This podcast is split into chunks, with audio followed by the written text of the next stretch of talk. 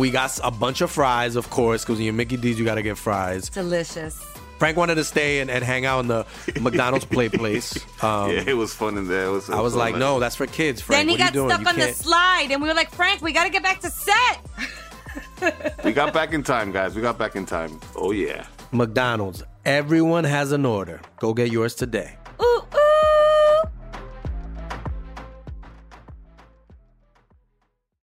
Bienvenidos a Leyendas Legendarias, el podcast en donde cada semana yo, José Antonio Badía, le contaré a Eduardo Espinosa y a un invitado especial casos de crimen real, fenómenos paranormales o eventos históricos tan peculiares, notorios y fantásticos que se ganaron el título de Leyendas Legendarias.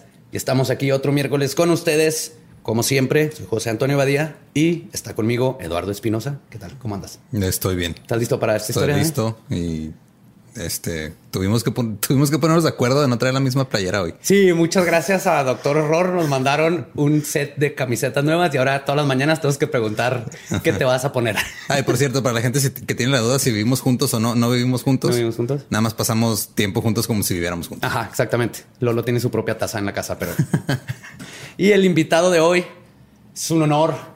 Nicho, ¿cómo estás? Bien, güey, muy bien. Mucho calor, pero bien. Calor, calor húmedo, llovió ayer. Sí, pero está padre. Ya vi inundaciones por todos lados, eso es bueno. ¿no? Sí, Mosquitos siempre. y todo. Sapos. Sapos. El- y- pero fuimos por burritos. ¿Qué tal? Es la maravilla, güey. Yo rompí la dieta. Bueno, la verdad es que no es que la estuviera haciendo muy bien, pero sí, dos burritos, tres me comí. Sí. Pues nada, mucho gusto de estar aquí, la verdad. Este, pues a ver qué onda, a ver si me da mello. Espero que sí, porque creo que es de las historias más terroríficas que he escrito e investigado. güey. Ahí les va. A finales de los 80 surge en México una regiomontana que copiando el concepto Madonna rompió el status quo con sus canciones. Gloria de los Ángeles Treviño Ruiz, con su actitud, vestimenta y las letras de sus canciones se convirtió en la primera cantante femenina de México en predicar la liberación sexual y cantar sobre tabús, tabús como el aborto. Los intelectuales la recibieron en debates políticos, mientras que el escritor mexicano Carlos Monsiváis la llamó la portavoz de su generación. Además de haber sido galardonada con un espacio en la pared de todo taller mecánico con sus calendarios. no podemos olvidar eso. Ese es el, el honor más grande. Sí. Pero detrás de esta fachada de rebeldía, libertad sexual y empoderamiento femenino se encontraba el autor de sus éxitos y productor Sergio Andrade, un verdadero monstruo de la misma calaña que los asquerosos de Harvey Weinstein y el recién asesinado Jeffrey Epstein. Sí fue asesinado. quien secuestró y abusó física, psicológica y sexualmente por años de decenas de niñas menores de edad con la ayuda de su reclutadora, esclava, torturadora y capataz personal, Gloria Trevi. Hoy les voy a contar el caso del clan Trevi Andrade. Mocas. ¿Estás, listo? ¿Sí, sí estás familiarizado con, con Gloria Trevi? No, fíjate que no es un asunto nada gay. Eh, de hecho, los gays no sabemos quién es Gloria Trevi. Eh, ni nos vestíamos de ella. ¿Qué? No. Este, no, sí, claramente sé que, que- de qué se trata. Pues vamos a hablar. Yo, yo me acordaba de esto que pasó, pues tenía no cuántos años, pero me acuerdo vagamente de- del escándalo. Y ahorita que lo investigué, eh, güey, ¿cuál escándalo? Esto fue una atrocidad de la humanidad y es horrible. Y les voy a contar. Sí, es que cuando llega algo a los medios, sobre todo en México, si llega algo a los medios, es como el 10% de lo que debió haber llegado. Sí, nada más. exactamente. Nunca te da de verdadera cu- te cuenta verdaderamente de lo profundo que llegan las cosas. Pues- sí, es muy profundo le llegaron. Profundísimo. Sí, hubo mucha profundidad. No Sí. creo que haya hecho falta. No, no, no. Hasta el cervix. El clan Trevi Andrade se dedicaba a reclutar mujeres jóvenes y niñas con el supuesto objetivo de hacerlas famosas, pero el verdadero, verdadero objetivo era el de conseguir amantes y esclavas para el pederasta y productor Sergio Andrade. Cuando se logró destapar la cloaca del despreciable clan, se descubrió que hubieron por lo menos 12 víctimas y por lo menos 6 hijos a causa de las violaciones de Andrade. Pero antes de todo esto, tenemos que hablar de Lucerito. Sí. Sergio Gustavo Andrade Sánchez, el R. Kelly mexicano, nació en Coatzacoalcos, Veracruz, México, el 26 de noviembre de 1955.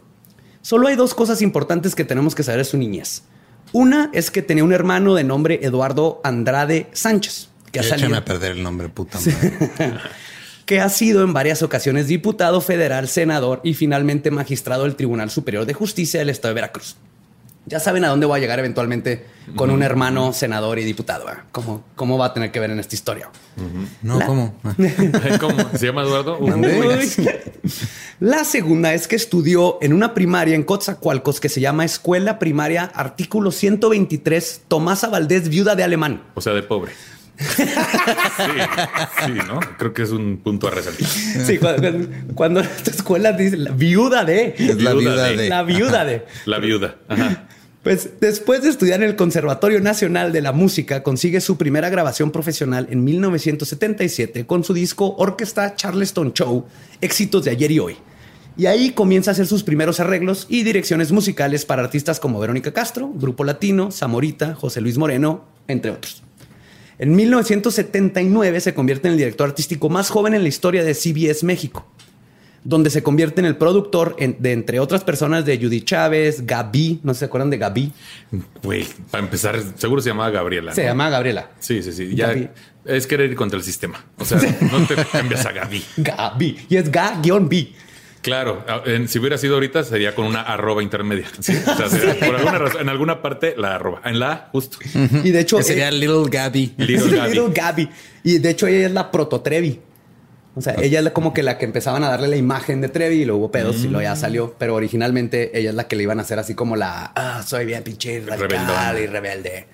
Y, Luego- no, ajá, y le, no le pongo katsu para las papas. ¿o Sí, no, era el pedo? no le pone- sí le ponía, ¿no?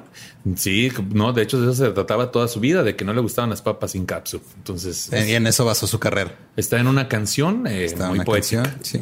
Pues como una papa sin katsu. Que al final dice el puñal eres tú. O sea, ya era Ah, un sí, sí, asunto. era totalmente- era Ya. homosexual todo. Entonces sí. Muy bien. Nos capturó. Entonces sí, ah, sí soy. Ay, sí la canté mientras me la metían. Ay, sí. Pues con Gaby comenzó una relación sentimental de varios años. Y quien dice que fue la base para la imagen y el personaje que hizo famosa a Gloria Trevi unas décadas después. En el 81, Andrade renuncia a CBS y comienza a producir de manera independiente trabajos para Televisa, entre ellos El Mago Frank y El Conejo Blas, Johnny Laboriel, este, César Costa y Lucerito. Ya se me hacía raro que el conejo Blas se dejara meter una mano por él. Eso ya desde ahí ya se veía venir, güey. Sí, originalmente lo querían hacer así como los titres de antes, así con cuerditas. Y yo, no, no, No, mano en el ano. En el ano. Fisting, lo estuvieron enseñando todo. ¿eh? Es como en los sospechosos comunes cuando al final el tipo empieza a ver la pared y la taza y se da cuenta. Creo que todo lo estamos viendo en pedacitos y Sí. nunca, nunca amarramos Sí, lo que está haciendo pongan, Andrade. güey. eh, pongan un menor de edad que un señor le mete el puño. O sea, eso ya era un anuncio. Andrade luego se convierte en el manager y le compuso canciones para un disco de sencillos con éxitos como Osito Panda y El baile del osito, a Lucerito. Después de vender a Discos Musarte el contrato de grabación de discos, se convierte en el compositor de sus próximos álbumes completos. Y durante todo este tiempo, Andrade forma una obsesión bastante perturbante con Lucerito, quien apenas tenía 13 años. Y por obsesión, quiero dejar en claro que me refiero a que en un punto la mamá de Lucerito cortó todo contacto con Andrade y su hija. No quiso dar detalles de por qué, pero todos los rumores dicen que es porque los encontró teniendo sexo. Ay, güey. Sí. Toma chango. De hecho, está tan cabrón este rumor que en el Wikipedia de Andrade, abajo, en- bajo relaciones personales, te lista a todas las mujeres con las que anduvo, incluyendo Lucerito. Ahí lo acepta, pero, lo, pero dice: "Uh, hay los rumores, pero la verdad es que la mamá de Lucerito estaba enamorada de mí Claro. y por eso cortó las relaciones. No sé qué está haciendo eso en Wikipedia, pero ahí está. Bueno, Creo que él mismo le edita. Wikipedia lo puedes editar cualquiera. Sí, Ajá. lo puede editar cualquiera y también el Wikipedia México no tiene tanta supervisión como el gringo. Claro. Exacto. Oye, qué enfermo, pero hay fotos y eso no. Ah, ya. Pero sí, desde Lucerito ya 13 años y él, Ah. y todavía, todavía ahorita lo dice como si fuera el, es un logro para él que anduvo con Lucerito. güey. Claro, claro. Para 1985 forma el grupo Boquitas Pintadas. Andrade dijo que el nombre salió de la obra del escritor argentino Manuel Piug y que cuenta la historia de un don Juan y sus tres amantes. Ese es el nombre que le puso a un grupo de adolescentes de entre 15 y 16 años de edad. Empiezo ya, después de leer todo lo de Andrade, no, no puedo no ver que en todos sus títulos de canciones, nombres de sus bandas, todo eso, el vato es un te lo pretencioso y eh, ahí lo hace a propósito. Hace a propósito eso de boquitas pintadas. y Es que un pederasta basado- Es pretencioso. un pederasta pretencioso en México que sabe que no le iban a hacer nada. Pero lo dices por la canción que se llamaba Me gusta cogerme niñas o por cuál. La, la de chiquitas mejorcitas. Chiquitos mejorcitas. Del, del 86. Sí, sí, sí. Chiquitos mejorcitas. Rica y apretadita, ¿no es él? Rica y apretadita. No, pero podría Pero- ser. Podría Ajá, ser. Sí, Ajá. Sí. sí. La de piso liso no es de él. Piso liso. Ya tiene timbre. ¿Cómo es? ¿Te alcanza el timbre? Le canta el timbre. Ya pesa 30 kilos, dice. Le- los integrantes eran María Raquenel Portillo, después bautizada Mari Boquitas. Claudia. Me da risa porque o sea, nomás sale Claudia. No sé qué. Claudia. Claudia. O sea, Claudia. Hay una Claudia. Lo hubieran puesto como a Gaby. Gaby. Gaby. ajá. Claudia. Claudia. Clau- Día. Y el día con un sol atrás, como un logotipo. Claudia. Ya. Ajá. Pilar Ramírez, Mónica Moore y Gloria Trevi. Boquitas Pintadas se desbandó con menos de un año de estar juntas, pero Gloria Trevi seguiría trabajando con Andrade como solista, esclava sexual y eventualmente como reclutadora de niñas para su manager y productor. Ahora, Gloria de Los Ángeles Treviño Ruiz nace el 15 de febrero, febrero del 68, perdón, en Monterrey, Nuevo León, México. Proveniente de una familia muy pobre y con solo sus sueños y unas monedas en su bolsa, huyó de sus padres abusivos y se mudó a la Ciudad de México en 1985, buscando convertirse en una estrella. O eso es lo que Trevi contaba para agregarle a su imagen rebelde. En realidad, su papá Manuel Treviño Cantú, un arquitecto, y su madre Gloria Ruiz Arredondo era una familia de clase media que se divorciaron cuando Trevi tenía 10 años y que incluso le pagaron la producción de su primer álbum, ¿Qué hago aquí? O sea, nada que ver que Trevi es esta niña. Sí, la idea de que cantaba en los camiones, ¿no? Sí, Y todo sí, eso. también No, eran los no. ochentas, no había internet como para revisar Ajá, las historias de la gente. ¿no? La mamá, de hecho, en total se ha divorciado seis veces y, y vuelto a casar seis veces. En 1982, recién salida de secundaria, viaja Trevi con su mamá a la Ciudad de México. La lleva a audicionar ahí para ser cantante y es así como fue seleccionada para ser parte del grupo Boquitas Pintadas. Las niñas recién salidas de secundaria, ¿no? Eran cuando se desbandó el Underage Girl Band, que eso es lo que era, Andrade la reclutó y comenzó a crear toda una nueva imagen y carrera para Trevi. Al igual que comenzó a hacerle lo que en inglés se conoce como grooming o preparación, ¿no? Este sería la, la traducción. Sí, es lo que, lo que estaba, lo que acusaron a Drake de que está haciendo con Sí. Millie Bobby Brown, ¿no? De hecho, aquí tengo grooming, que es el término psicológico, es el que se usa, ¿no? Es un método utilizado por los abusadores sexuales que implica generar confianza en un niño o adulto que los rodea, o los adultos que lo rodean con el esfuerzo de obtener acceso a- y tiempo a solas con él o ella. En casos extremos, los delincuentes pueden usar amenazas y fuerza física para agredir o abusar sexualmente a un niño. Sin embargo, son más comunes los enfoques sutiles diseñados para construir relaciones con las familias y con los niños. ¿no? Entonces, grooming es como Drake, que desde que tienen 10 años empiezas, vente, te quedas a dormir y luego de Mm, repente suena ya te bien calzones. Y, y lo que buscan es que los niños no se den cuenta que es algo malo. ¿no? Claro, porque los sus vas papás están de preparando. acuerdo y- Sí, y el niño nunca lo ve como algo raro que se bañen juntos y de repente Sí, sí, hagan sí. estas cosas. La imagen de Trevi fue un éxito. Tuvo cinco producciones musicales, giras agotadas y los famosos calendarios con los cuales muchos niños de los ochentas perdieron la vista de tanto masturbarse. También este tuvo una película, ¿no? Zapa- Varias. Varias. Zapatos ¿Fueron varias? viejos, Zapatos, suelto. Ajá. Pero Y ¿cuál, me- es la que está como? ¿Cuál es el que está como en un convento? Es la de Zapatos Viejos, si no me Viejos. equivoco, que sale en Maromero Páez. Ah, sí. Ahí en un cameo. Oye, pero ¿sabes qué faltó? El- la parte esta donde Gloria Trevi concursó para la doble de Lucerito en Ah, sí, tu remix, güey, y ganó. Ahí es donde gana y es donde la conocen para lo de Y dice, boquitas, ¿sí "Y, cierto? Pues esto Sí. se parece. Se parece, ajá, y Ahí, ahí es está. como Sí, es, sí. es- es como una versión mucho más retorcida de cuando ves a tu ex con alguien que se parece a ti. Ajá. A Sí. ver, déjame pensar. Pero creo que sí, ahí, está sí. la clave de, de por qué Andrade fue como que su mera mera, ¿no? Es la que nunca, siempre tuvo ahí, le dio rotación por más de 100 mujeres, bueno, niñas, pero Trevi siempre fue como su mano derecha y de- tiene que ver con ese parecido a Lucerito. Sí, claro, Perdió a Lucerito, fantasía. pero era su fantasía, era su obsesión, horrible. Sí, qué horror.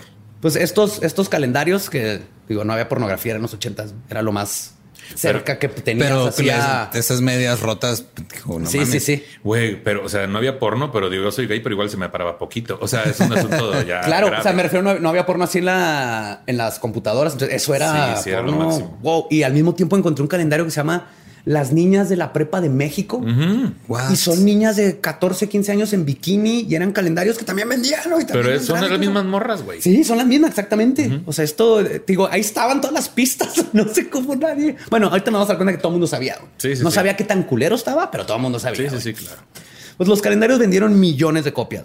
Su imagen provoca- provocativa y sexual fue clave para que los sectores conservadores la criticaran por promover la libertad sexual de una manera abierta. Incluso Elena Poniatowska decía que le gustaría que su hijo se casara con una mujer como Trevi. Toma. Toma, Elena, a ver. A ver, Elena. Ay, Elena, es que de veras tú siempre. El comentario atinado. Sí. Y siguiendo en los pasos de Madonna, a quien claramente estaba imitando en los noventas, Gloria debutó en el cine con tres exitosas películas: Pelo suelto en el 91, Zapatos viejos en el 93 y Una papa sin catsup en el 95. Genial. Hicieron toda una película Hicieron, alrededor del concepto. Es la, es la, es la- es la trilogía más ambiciosa desde Star Wars. Después de el María la del Barrio, María Mercedes, Marimar. Sí. Qué hermoso. Todo Estaría, chingón que hicieran así como el reboot, pero para HBO, ¿no? Así de. de- Ándale, de las- oye, pero que la protagonice Lucero. Ah, toma. De hecho, viendo estas películas, veo- me acuerdo, pues ahorita que estaba investigando, salía la escena esa donde estaba bailando con todas las niñas en el convento. Sí. Y no puedo ya dejar de pensar de, güey, esas niñas estuvieron ahí cuando estaba Andrade pensé- produciendo. pensé que ibas a decir masturbarme, qué ¿no? peligro. Qué horror. Nos pasan las películas y este todo parecía estar perfecto en la carrera de Trevi y Andrade. Eh, Andrade de manager estaba viviendo la vida de rockstar. Miles de niñas y mujeres y hombres de todo México admiraban a Gloria por su actitud profeminista, pero lo que no sabía nadie era el oscuro y perturbador secreto que sucedía fuera de los escenarios entre Andrade, Trevi y su culto de coristas. Todo saldría a la luz en marzo de 1998, cuando Aileen Hernández, quien había sido parte del clan y una de las esposas de Andrade, Mari Boquitas fue esposa también cuando tenía 14 años. No mames. Sí. Publicó un libro con el título de La Gloria por el Infierno, donde hablará- hablaba explícitamente de la existencia del clan y sus torturas y abusos. Perdón, pero la gloria por el infierno suena como una manera muy sutil de nombrar una posesión sexual. La gloria por el infierno, güey. No, pero sería el infierno por la gloria. ¿Estás de acuerdo? Bueno, Sí. Si- bien, si fuera sí. una posición sexual, sería algo así como, no sé, que te colgaran de dónde. O sea, de un ventilador. Y cada que pases, hay una pequeña gloria. Y del otro lado hace calor, por eso es el Ah. infierno. La gloria por el infierno.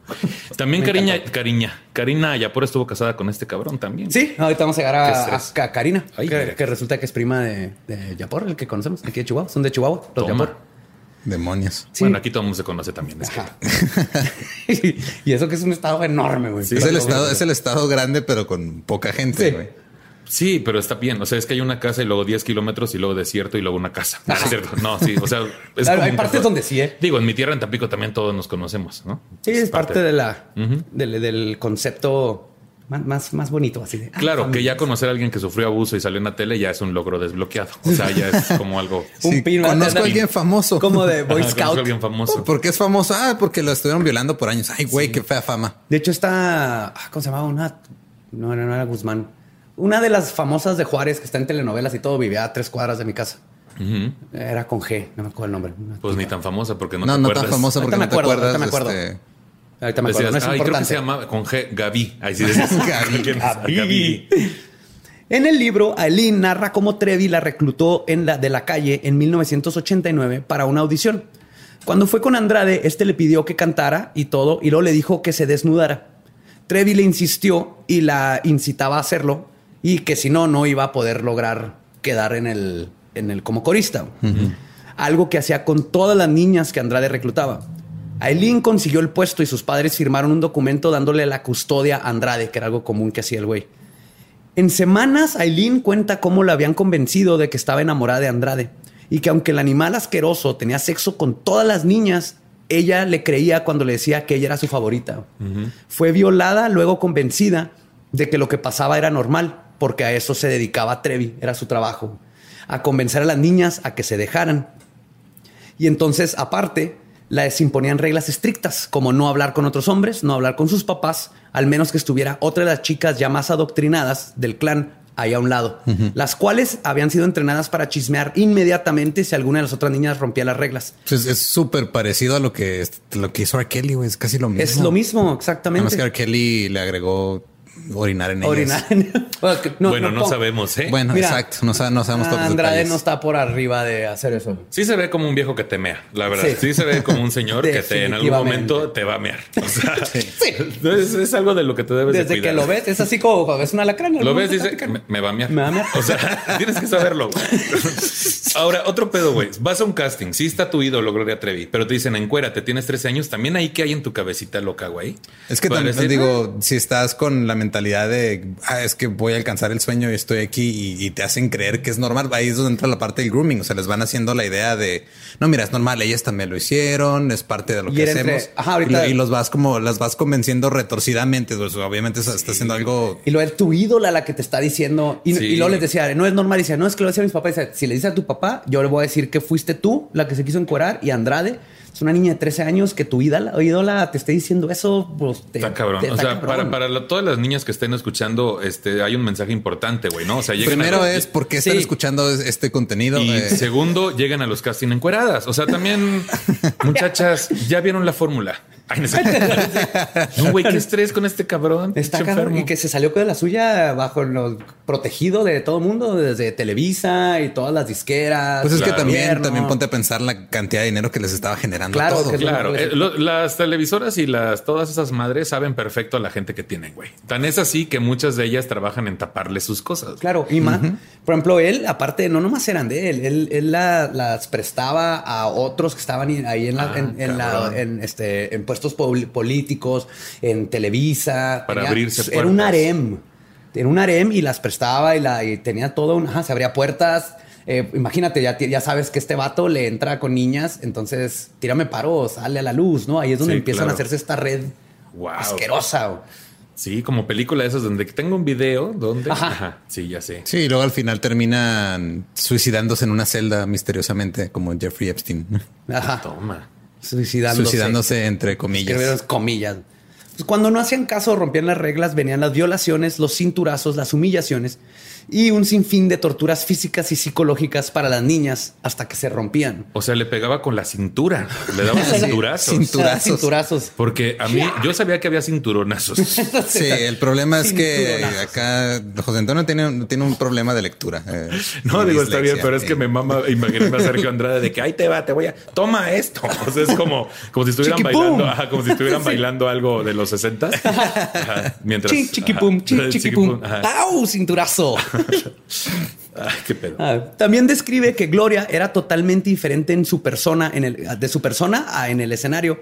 Era sumisa y retraída. Andrade la hacía dormir en el piso a un lado de su cama y que varias veces intentó suicidarse. O sea, Trevi sí, parte de ella sí está jodida. No fue su culpa lo como comenzó. Pero ahorita Sí, voy a llegar a ese sí, punto. hay, hay un problema, o sea, hay un chingo de cultos sexuales en todos lados. Demasiado. El que agarraron hace poco el de Nexium, que también tenían las tipas así todas. O sea, primero te quiebran psicológicamente y luego hacen de ti lo, Lo que que quieren. Te, te- te- te convierten en un pinche juguete Y sexual. como no se habla, como es algo que no se habla, porque es más común de lo que, de lo que se dice, y creo que es importante saber que es demasiado común, los pedrastas como los cultos sexuales, y mientras sigamos queriendo pensar que no, que es algo raro, Mira, si es, como un si es, en serie, si es no vamos a chido. O sea, si, Sí. si quieres que te traten como perro y te hagan dormir abajo, de- hay gente que paga por ese pedo.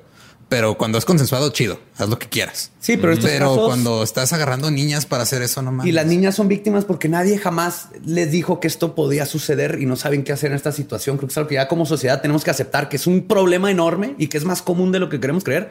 Y se tiene que platicar para que las niñas estén preparadas, igual que los niños y todas las personas sepan que esto es algo de qué cuidarse y qué hacer en caso de que tengan la confianza de platicarlo. Sí, o sea, el pedo es desperso- despersonalizar para que en ese momento se empiecen a dudar de sí mismas y así dudan de sus valores, de lo que saben en cuanto a educación y en cuanto a lo poquito mucho que sepan de sexualidad.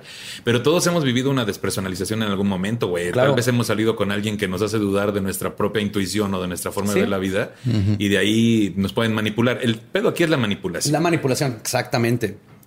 En 1990, cuando Aline tenía 15 años, se casó con Andrade, que en ese tiempo tenía 34, con el consentimiento de su madre, pero huyó después de un mes y eventualmente se divorció. En su libro describe que Andrade y Trevi audicionaron a más de 100 chicas con las cuales existió algún tipo de abuso. Cuando sale el libro, Andrade y Trevi niegan todo y la prensa mexicana tachó todo como, y cito, una difamación por parte de una ex esposa amargada ex esposa de 14 años, amargada, que aparte es rival de espectáculos de Trevi. Entonces Televisa y Azteca decían así que, ah, esta tipa te está inventando todo por ardida. Claro, pues cómo olvidar el- la rola de Alinde. También las chicas feas tienen corazón. qué hermoso, qué hermoso. Yo bailaba esa, ¿eh? Bueno, yo bailaba cualquier cosa. Ya, ya conoces la- la- de dónde viene. ¿De dónde viene? Sé de dónde viene. Sé de dónde viene Salín. Ahí sí. Te entiendo. Te, entiendo. Timalín. Timalín, Timalín, Tamalín. Tamalín. Sí. Hashtag Tamalín. Hashtag Tamalín. Andrade y Trevi continuaron con los abusos, al grado de que Trevi apareció en varios programas para defender a Andrade. Mientras él mismo, él mismo seguía viviendo con una docena de niños. En una entrevista en 1999 con Cristina Sarila- Saralegui, ¿se acuerdan de ella? Cristina Saralegui, De claro, su sí. influencial programa Cristina. Claro, Cristina. me refiero Cristina. mucho. Sí, claro. Sí. Era, era cubana, ¿no? Cubana, Era cubana. cubana. Era cubana y trabajaba en, en Miami, desde Miami, De Florida. Miami. Muy amiga de Gloria Estefan Sí. y toda la banda. Mm. Pues ahí puedes ver, si lo ven, pueden ver, la, pueden ver a Trevi negando todas las acusaciones, incluso defendiendo a Andrade como víctima de una niña que se divorció de él cuando él lo único que quería era ser amado. Y esto es común en víctimas de abuso sexual que han pasado por el proceso de grooming o preparación.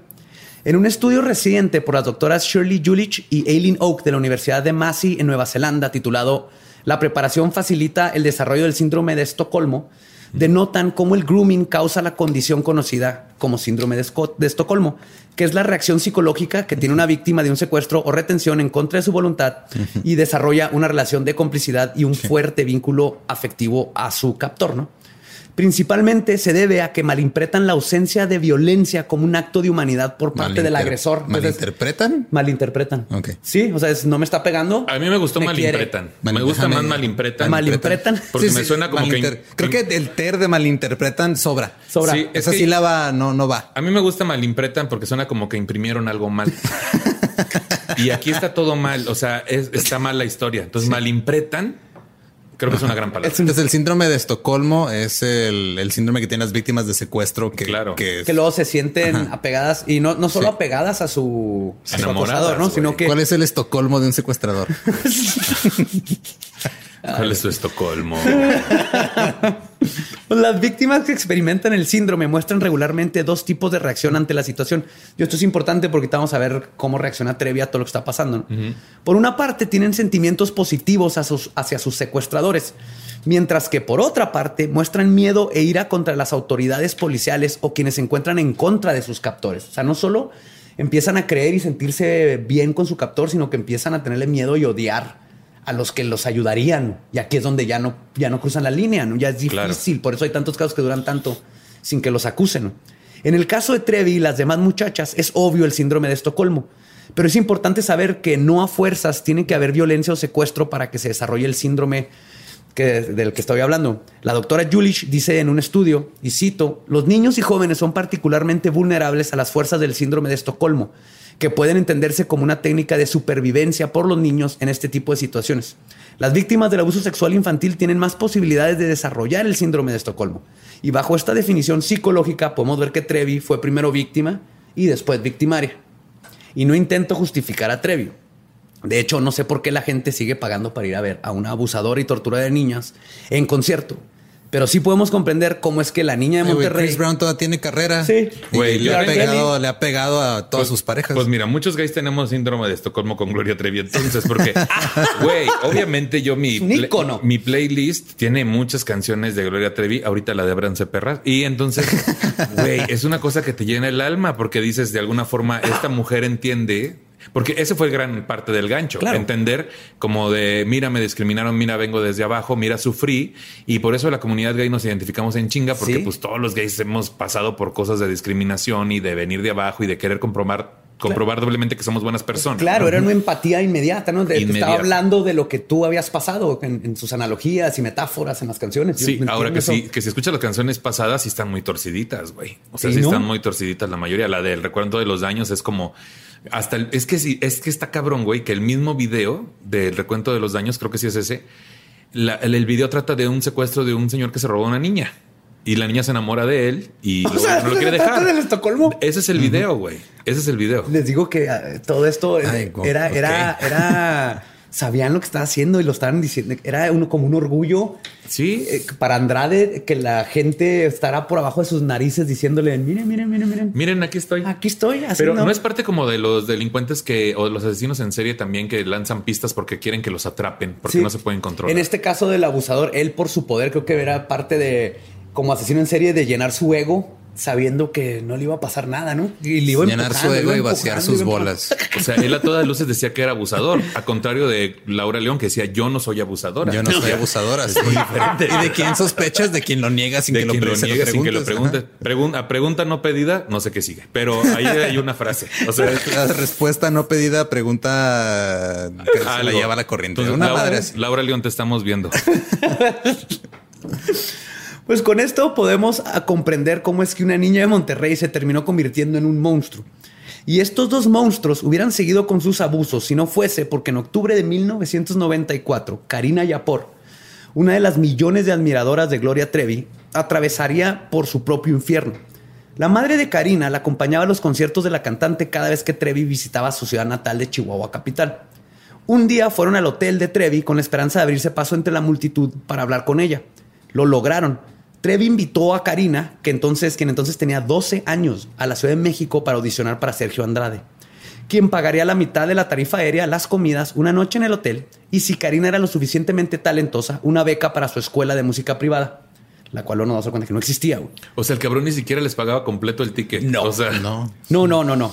Que no tenía la de, no tenía la decencia. Porque O sea, tú sabes que la mentalidad no es voy a tener una corista, ven a audicionar, te estoy tirando un paro, es voy a abusar de esta niña. Y, Y de- y- sí. y- y aparte es me voy a ahorrar un dinero. O Y, sea, y desde ahí es gánatelo. O sea, gánatelo porque te va a costar.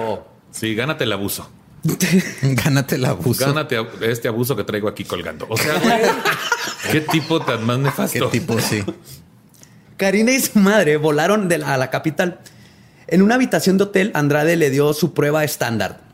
Cantar una canción de Gloria Trevi, actuar como una india pobre y luego una niña rica. Esto hacía siempre. Todas, todas han contado esto. Esta Geraldine Bazán le también le tocó, nomás que dice que ella, que su mamá a los 10 minutos entró. Porque y- y Andrade ya le iba a pedir que se le estaba pidiendo que se desnudara. Entró la mamá y se la llevaron, pero, pero Geraldine dijo lo mismo. Te hace actuar como una india pobre y como una niña rica. güey. O sea, aparte de pederasta No. clasista, el hijo de su Tiene un madre. fetiche clasista, no sé qué pedo con este animal. Yo acabo de descubrir que me asombro como señor ahorita que le dice, "Ih". Güey, Geraldine. ¡Ay, Dios mío! Ay, no me digas. Ay, no, mi Geraldine, no, por Oye, favor. y Geraldine es esta niña que estaba. No, no. No, ¿Quién es Geraldine? Me suena muy cabrón Geraldine La, Bazán. Geraldine Bazán es la ex del douchebag, este güero que le puso el cuerno y Ah, cortaron. claro, claro, claro. ¿Cómo Sí, ya sé, muy guapa. Sí, sí, sí. Sí, sí, ojos claros, muy, muy guapa. Sí, sí, sí. Ah, bueno, uno de estos Eh, douchebags. Esa actriz. Ah, y- el gran cantante este, ¿cómo se llama? De Garibaldi, ¿no? Creo ¿No que sí, Garibaldi? sí, sí, sí, es uno de esos Víctor, vatos. ¿no es Víctor? No. Qué bueno que no somos programa de chismes porque estaríamos qué, vergas hasta- qué- qué horror, güey. Nomás sé que cantó bien feo en hoy. Y ya es Miren, todo. los que no sepan, googleen Geraldine Bazán, H extremo, de nada. sí, no, nomás H, H extremo. Cruzó en la línea. Karina y su madre volaron a la capital y este, hicieron lo del niño de, perdón, el juego del niño pobre y pobre. rico. Karina pasó la audición y dos semanas después Andrade envió a dos mujeres jóvenes a Chihuahua para cerrar el trato. Buscaron una firma parental en un documento que puso a Karina al cuidado de Andrade. El papá Es que dice... es- está el hecho de que te, te piden Eso o sea, que bien sea su raro, tutor o que sea Sí, que le den custodia. Y esto es para poder viajar, porque Andrade viajaba, tenía casas en todo el mundo, entonces las llevaba, imagínate, él se llevaba 12 niñas de entre 12 y 15 Necesitaba años y se los ellas, llevaba a claro. España, a Brasil, a Colombia, a todos lados. Y ¿Crees para que- poder hacer eso necesitas papeles, porque no. En Estados Unidos, si tú cruzas una- un estado y te agarra un policía y traes una menor de edad que no es tu familia, hija, te van a meter a la cárcel. Sí. Es ilegal cruzar una línea de estados con una menor de edad que no tienes que estar haciendo nada, ¿no? Este vato necesitaba esas hojas para poder ¿Y viajar cuándo te enteraste de eso? ¿Y cómo te enteraste de eso? Si llevas a tres niñas, sobre todo si una Mira, va en sí la es- cajuela. Mira, así. tienes que mira, tienes derecho a dos. Tienes derecho a Más dos. de tres hay que declararlas. Yo una vez por, por aventurero me llevé tres. Y ahí fue donde, por eso me enteré. Me eso. enteré que hay que declarar la Hay tercera y entonces ajá, ya llenar un papeleo. Pero con IVA o así. Así decía, con taxas, ahí ya va a estar. And- El, el papá de Karina dijo, no somos una familia rica. rica, este Miguel Yapor. Si alguien viene y te ofrece una beca, especialmente gente como ellos, reconocida y famosa, crees que es la oportunidad de tu vida y la aceptas de inmediato, ¿no? Ellos Sí, están pero pensando es que en también es que güey. luego mucha gente se va sobre, ah, es que ¿qué estaban haciendo los papás, güey? Los papás estaban confiando en una figura pública que supuestamente estaba haciendo las Sí, cosas. miren, bien. es como los que nos están los- escuchando. los- es como los- si mañana llega Michael Jordan Ajá. Y te dice, préstame a tu hijo, es un chingón. Claro. Lo va a llevar a, a una escuela de básquetbol. Vas a decir, pues sí, no mames, yo le pago todo, beca. Dices, qué chingón, es Michael Jordan, a huevo. Igual acá te era. va a dar una es es la oportunidad Trevi. de la vida y nada más que luego llegas y Michael Jordan pues es negro y Era Michael grande. Jackson. Ah. Güey, pues es que súmale varias cosas. La primera, salían en tele y salir en tele era Ya. este güey es honesto, es cierto Sí. y es real. Y luego también agregarle el factor provincia, güey, seamos honestos. O sea, si alguien llega a Tampico y a mí le hubiera dicho, mamá, me voy a llevar a su hijo porque quiero que sea modelo de Victoria's Secret, mi mamá hubiera dicho, llévenselo. Llévenselo. Toma, ahí va su lonche.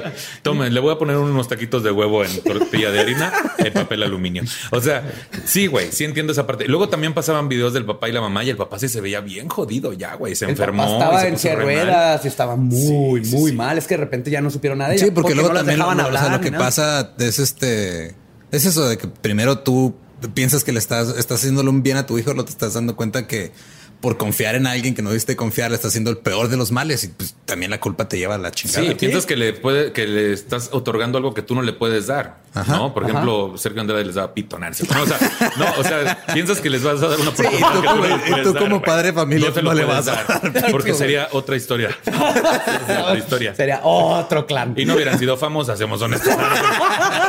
Sí, claro. Pues lo que viviría Karina por los próximos años sería todo lo contrario a lo que se imaginaba cuando creyó que iba a cumplir sus sueños de trabajar con su ídola Trevi. Karina dio su testimonio en una ponencia para un grupo cristiano donde cuenta las atrocidades que vivió siendo parte del clan.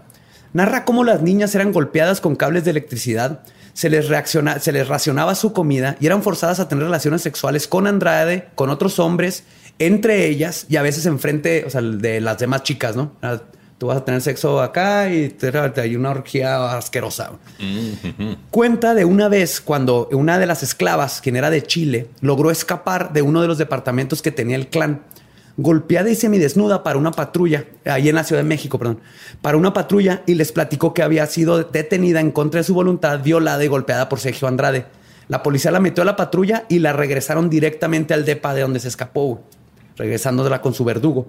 La niña recibió una golpiza tan severa que terminó en el hospital. No manches. ¿Se acuerdan de Eduardo Andrade, el hermano? Aquí es donde entra este vato. Porque con inci- él- aquí es donde con, él se metía en incidentes como este y intervenía, intervino cuantiosas veces para asegurarse que su hermano no fuera tocado por la justicia nunca. güey. Él y muchas otras gentes Sí, que, poderosas, ¿no? que- que lo toquen las niñas, pero la justicia no. Sí, sí, sí. Oye, pero una niña de Chile, De o sea, Chile. ya transexuales y todo. Ah, te Güey, qué fuerte. Güey, pero qué, qué pedo de que sales corriendo, ayúdenme. Sí, aquí te ayudo. Toma. Ven, aquí te vamos a regresar. Se le salió su perrito. Soy yo. Era su perrito. Pasó algo parecido con Jeffrey Dahmer, que ya, ya- ya lo daremos. Se le escapó uno de los, de los muchachos que ya iba a matar y lo encuentran y llega y está golpeado y amarrado y con esposas y la policía lo agarra y llega Dahmer y dice, no, no, pues es que es mi novio. Y anda bien pedo y le se maltripió porque nos estamos echando las drogas y todo. Y los chotas, como uno, uno era negro y los dos eran gays. Los chotas fue así como, ah, nos vale madre. Y se fueron y le regresaron a Jeffrey Dahmer, a su víctima, que terminó matándole, cortándole en pedacitos. Estás diciendo que los gays tenemos la idea de que así somos de cochinos siempre y por eso, No, los- ay, así somos, vamos a. No, el- No, los no, los policías. policías eran así de, ay, no, es que... Los policías Ajá. no quisieron nada que ver con esa escena. O sea, Sí, para dijeron, ellos no, voy a ser o sea, contagioso, el- que le pongo las esposas y luego a mí se me va a antojar. Ajá, pues, o sea, la, la víctima ¿Qué llegó y pasa, les- eh? Pasa. Porque te voy a contar una historia. No, cierto. no güey, qué Sí, pero la víctima les dijo, oiga, este vato me tiene secuestrado, me quiere matar. Entonces, cuando llega él, le prefirieron decir, no me quiero meter en este pedo.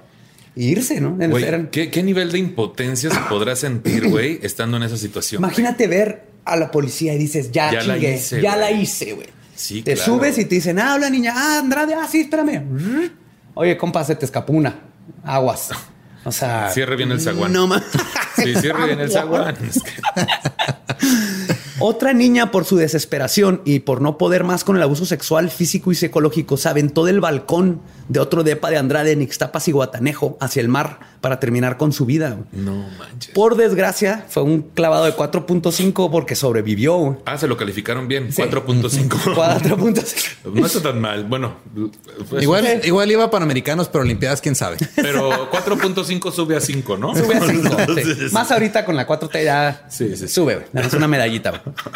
Andrade la, la sacó del mar, la volvieron a meter al depa, la golpeó, la desnudó y la encerró 30 días en una jaula como castigo por haberse tratado de escapar. Karina queda embarazada a sus 14 años a consecuencia de una de las muchas violaciones por parte de Andrade. No se había dado cuenta que estaba embarazada porque tenía meses sin menstruar, dado a que sufría de anemia por la poca comida que les daban. O sea, ella tenía desde que se fue ahí sin menstruar. Cuando llegan a darse cuenta, Andrade se la lleva a Houston para practicarle un aborto, algo que hizo varias veces y que ya era común entre las niñas cuando quedaban embarazadas. La tarjeta de cliente frecuente y todo. Sí, el Oye, quinto aborto es mire, gratis. este, es- este es el quinto. Ya traigo aquí mi tarjetita. Este tercera tarjeta. Tercera que tarjeta. este mes. Le voy a hacer una perforación. puro. Ajá. Sí. Le voy a hacer una Perforación y un puro. Y un puro. Y una perforación y la tarjeta también. ¿no? Así decía. ¿De qué quiere su raspado? Le decían. Oye, ya era trato VIP. Ya- sí, no, ya, perdón. ya. ¿De qué quiere su raspado? Lo mismo de siempre, De sí. cervix, por de favor. cervix, Cervix. de cervix. Por eso, o sea, ¿de qué va a ser su raspado? Güey, pero ¿a, a poco también eso se puede, güey? Si no eran sus hijas con el permiso, era de que aquí le traigo Es esta. que sí, si tienes, si le estás pidiendo a los padres que tengan la custodia, tú eres el tutor y tú tienes este, pues ahora sí que control sobre todas las control. acciones. Estás diciendo. A mí se me hace que lo de los abortos en Houston, eso se lo aconsejó alguien de Monterrey, porque como que es muy común. Irse a Poner su Houston, tarjeta, sí, irse definitivamente. Se fue a Houston. Y se ve que batallaba porque, de hecho, el- con el primer doctor con el que llega, le dice que no. Se niega y le dice que el embarazo está muy avanzado, por lo mismo que no se han dado cuenta. El segundo doctor, después de un rato, acepta y hacen una cita para el día siguiente.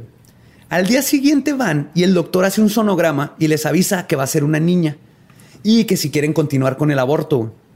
Sergio, hijo de su puta madre asqueroso, espero se le caiga el pene con lepra a Andrade, güey. Cuando se entera de que el bebé era una niña, decide no continuar con el procedimiento porque planeaba esperar que su hija tuviera la edad para comenzar a abusar de ella. güey. Era su sueño crear una niña para que meterla al clan y que fuera parte Desde de principio. todo. Entonces, cuando dicen que es una niña, Ya criando a sus propias dice que no. víctimas, Sí, el güey. exactamente. Es, un, es algo que pasa con estos abusadores. Autosustentable. Auto, sí. Autosustentable. Un negocio autosustentable. Básicamente. ¿Qué pedo? Hey, ¿qué tal? Soy Lolo de Leyendas Legendarias y les quiero dejar un pequeño adelanto de nuestro nuevo podcast. Estás escuchando El Dollop, parte de All Things Comedy Network. Este es un podcast de historia americana en el que cada semana yo, Eduardo Espinosa, le contaré un suceso histórico americano a mi amigo José Antonio Badía, que no tiene idea de qué se va a Ok, lo bueno es que el tema. No, lo bueno es que nada más te trabas cuando lees, ¿verdad? Sí, O sea, sí, sí. No, no cuando voy a decir una línea que he dicho ya como cuatro o cinco veces.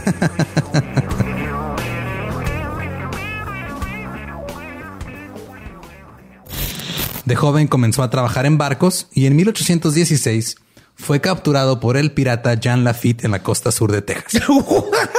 Güey, ese será mi sueño. Ok, top uno, que me secuestren este, extraterrestres. Número dos, tiene que ser que me secuestren piratas. güey. Estén pendientes y suscríbanse a El Dolop. Andrade se llevó a todo el clan a España con Aileen todavía embarazada. Ah, que para esto Karma fue niño. No, Karina, no era la que está embarazada. Sí, Karina, perdón. Este, el Karina embarazada. Pero, Pero, pero dice Karma, no Carla. No. ¿Qué entendiste Carla, verdad? Karma, Karma, que terminó Ah, siendo Karma, niño. sí. El doctor se equivocó. Si hubiera sido niño, lo hubiera abortado de volada, que es lo que hacía siempre con todos. Güey, eso ya suena muy cabrón. O sea, eso ya es como Esto es el mi- grado de, de mitología. Sí, ¿no? sí. Este sí, sí. vato es una bestia legendaria de mitología. Es un monstruo que deberán Sí. de contar estas historias a sus hijos. Y cuidado con Sergio Andrade y todos los Te va a llevar Andrades. Te va a llevar Sí. Sergio Te va a llevar Sergio. Sí me daría más miedo que el, el viejo del costal. Y le decía, ¿y mi disco? Así ya. Pues se llevan a Karina todavía embarazada y anémica a España y fue castigada de una forma que casi la mata. Era invierno y estaba lloviendo durante noches. El clan la mandó a quitar el lodo de un canal que pasaba por la propiedad para que, pues, chinga tu madre, nada más porque sí, ¿no? Pero con la instrucción de que no se ensuciara. Obviamente se ensució porque era lodo y después de estar horas en temperaturas heladas le dijeron que podía volver a casa. Cuando Andrade vio la ropa sucia, le dijo que no se iba a poder volver a poner ropa jamás hasta que aprendiera a estar limpia. La golpeó, la desnudó y le pusieron bolsas de basura, una como camisa y una como shorts. Le amarraron un mecate así de plástico como cinto y la volvieron a sacar a trabajar. Eventualmente le dio hipotermia y fue lo que terminó su trabajo forzado por esa ocasión. Casi se muere ahí del frío. En diciembre de 1997, Karina da a luz en Madrid a Francisco Ariel Yapor Gómez. En septiembre de 1998, regresa a Chihuahua y varias de las niñas junto con Trevi llevan a cenar a los papás. Les aseguraron que todo estaba bien, les dieron detalles de todas las clases que estaba tomando su hija, les aseguraron que su hija estaba a toda madre y les pidieron que firmaran una carta diciendo que estaban contentas con la beca y el trato de la hija. Los padres de Karina comentan que la notaban rara, como si estuviera leyendo de un guion, acartonada, pero que la misma hija le suplicó que firmaran la carta. Sí, Imagínate porque vas amenazada si no firman. el grado, Ajá. el, ya el grado de, de adoctrinamiento que te tienen, de madre, que estás ahí con tus papás, que nomás tienes que decir, papá, eh, me están violando, y el papá ahí mata a todas y no te vas. Pero el grado de miedo que te tienen, que obviamente aquí llega, también tienen a su hijo allá. Ella no mencionó que ya había tenido un hijo. Se lo quedaron, pero a, a ese grado tenía de control de, sobre las niñas. De- dentro de todo ese pedo, güey, del grado de control, ¿qué tanto hay un gradito de ya hice todo esto, voy a ser famosa? O sea, ya hice todo esto, seguro sí me voy a volver famosa. O sea, ¿qué tanto hay ese No deseo? yo, yo creo que al principio sí, no sé si Karina, después de todo lo que pasó y viendo que no, no llevaba nada, no sé que llega un punto donde te rompen y ya no importa si vas a ser famoso o no, porque ninguna de las coristas era la promesa de todas y ninguna, ninguna llegó a... Porque, porque esta parte de las demandas y todo eso entiendo, pero por ejemplo, lo de sacar libros y ese asunto no sigue siendo un poco como véanme, obsérvenme. O Sí, sea, pues ya después, ya cuando terminó todo, saqué el libro, ¿no? Sí, porque si fuera un asunto de quiero alertar a la sociedad, pues no sé si realmente ese es el motivo, ¿no? Por el- No, no, el libro yo creo que sí hay un motivo de, de lucrar y hacerse Claro, famoso. claro. No, no, nomás salió a, directo a la policía a denunciar, sacó el libro primero. Sí, sí, sí. Ahí sí entiendo tu punto, sí, Sí, definitivamente. está- está locochón. Pues Karina regresó a España y tres semanas después de la visita, la familia Yapor recibe una llamada de la Secretaría de Relaciones Exteriores de España y les informan que tienen un nieto. Karina aprovechó un viaje de Andrade y viendo que su bebé estaba malnutrido y viviendo en pésimas condiciones, fue y lo abandonó con un vecino, el cual lo llevó al hospital de Madrid y la embajada se encargó de mandar a Francisco a Chihuahua con los abuelos. Ahí es donde las autoridades españolas, al igual que los papás de Karina, interpusieron por primera vez una denuncia contra Trevi y Andrade por rapto, violación agravada ante la y viola- violación agravada ante la Procuraduría de Justicia de Chihuahua. Antes de esto nadie había hecho Nadie nada había contra. Andrade. Sí, sí, sí. La policía española descubrió que Andrade tenía dos casas allá y sus vecinos de la casa alquilada número 29 en la calle Castilla de León comenzaron que veían que las jóvenes que iban y venían en camionetas de automóviles y que rara vez se mezclaban con los lugareños. Las ventanas siempre estaban cubiertas con un enreje y tenían un enrejado alto que rodeaba el patio trasero. El grupo abandonó la casa en julio de 1998, dejando atrás videocintas, dos televisores, teléfonos y una máquina de fax. Videocintas. Videocintas. Videocintas. Sí, porque se les pegó bien cabrón lo español, ¿no? Sí. Videocinta. Esto se convirtió en evidencia que junto con el testimonio de los vecinos hicieron sospechar a los investigadores de Interpol que no se trataba de un caso solamente de un caso de secuestro y culto, sino que estas chicas estaban siendo utilizadas como prostitutas. Y agarran las pruebas y ya se abre todo un, es lo que les decía, también las usaba para prostituir. Y entonces Interpol ya abre esto, entonces ahora tienen Chihuahua e Interpol detrás de ellos. No, y lo peor, ¿quién, quién chingados tiene un fax, güey? O sea, es como. Ahí fue, ¿no? Así "Uy, que, hmm, o sea, pero tiene un fax, un esto no está bien. Aquí hay un fax. Esto no está bien, Roberto. Aquí hay prostitución infantil. Sí, güey. Hombre Venancio, ¿o qué? Hombre, Venante, que hay un fax. Eh, Debe tener otro nombre el fax en España, ¿no? Pues no sé, por ejemplo, está el de ese. Máquina de eh, teléfono máquina papelera. impre- impresora. Sí, ya ves que, del- ya ves que ya, del- ¿cómo se llama el de los bebés? Teléfono impresor. Teléfono impresor. Oye, pon ahí el teléfono impresor. No, pero también está este escuchador de bebé. El, escuchador, de bebé es No es el cierto, ¿así monitor. le dicen? Ajá, escuchador de bebé. El escuchador de bebé. No, enti- Sí. no entiendo cómo esos güeyes inventaron el idioma y hasta ahorita no, no les entiendes y lo usan mal. Un Lo saludo a toda la gente que nos escucha en España. Los amo en Este, España, pero la España. la están regando. Entonces, la denuncia puesta por los Yapor y la investigación del Interpol hicieron que ahora fuera imposible negar lo que estaba sucediendo con el clan Trevi Andrade. En el negocio del entretenimiento, donde siempre se sospechaba de Andrade, la gente comenzó a chismear. ¿Por qué rara vez dejaba que Trevi hablara en las reuniones? ¿Por qué siempre había tres o cuatro chicas esperando a And- a Andrade en el auto cuando iba a las reuniones? Incluso Patti Chapoy, presentadora del programa TV Azteca, que conoce a Andrade durante muchos años, dijo una vez que le preguntó, y cito, ¿es verdad que vives con un harem de todas estas chicas? A lo que Patty dice que él solo le sonrió nerviosamente y le respondió, Hellmans. ¡Ay, Hellmans! ¡Hellmans! ¡Ay, Patty, una mosca!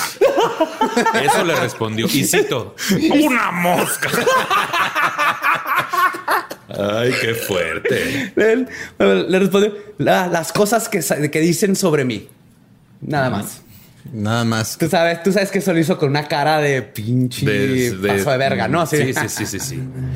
Pues poder, güey, lleno de poder. Lleno de poder, sabían que no le iban a tocar. Trevi y Andrade estaban huyendo y la gente tomó el valor de empezar a declarar.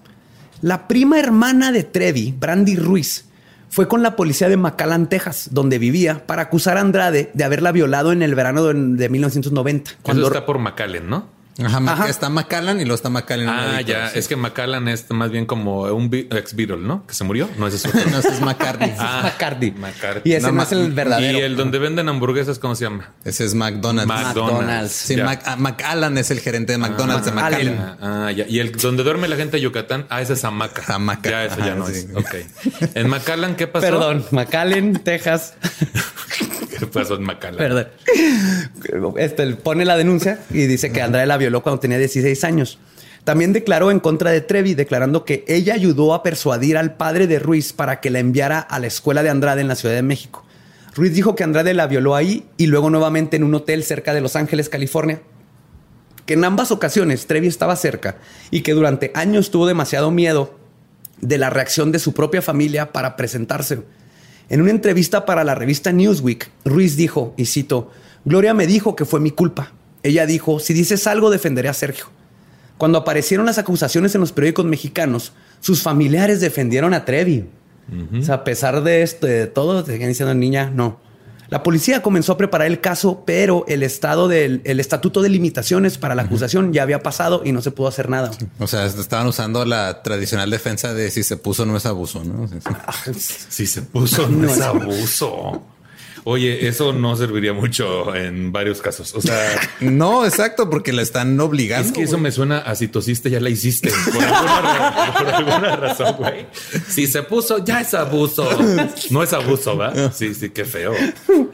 En Chile, una joven de nombre Tamara Zúñiga acusó a Sergio Andrade y Gloria Trevi de haberla maltratado, secuestrado e incluso violado durante su estancia en México. Las hermanas Cuesta, las tres, quedaron embarazadas por violación y tienen hijos de Andrade, una cada quien. Y eh, bueno, y eh, este, uno cada quien. Y Esos sí son literal primos hermanos. sí, Mocos, literal. Ay, güey. Oh, no había pensado en eso. Güey, me quedé así con loading. O sea, Sí. las hermanas cuesta, tres hermanas cayeron. Tres ahí, hermanas güey. cayeron ahí, las tres embarazadas Güey, por. O sea, yo sé que Una todo- familia muy fértil, por sea, cierto. muy, muy puesta.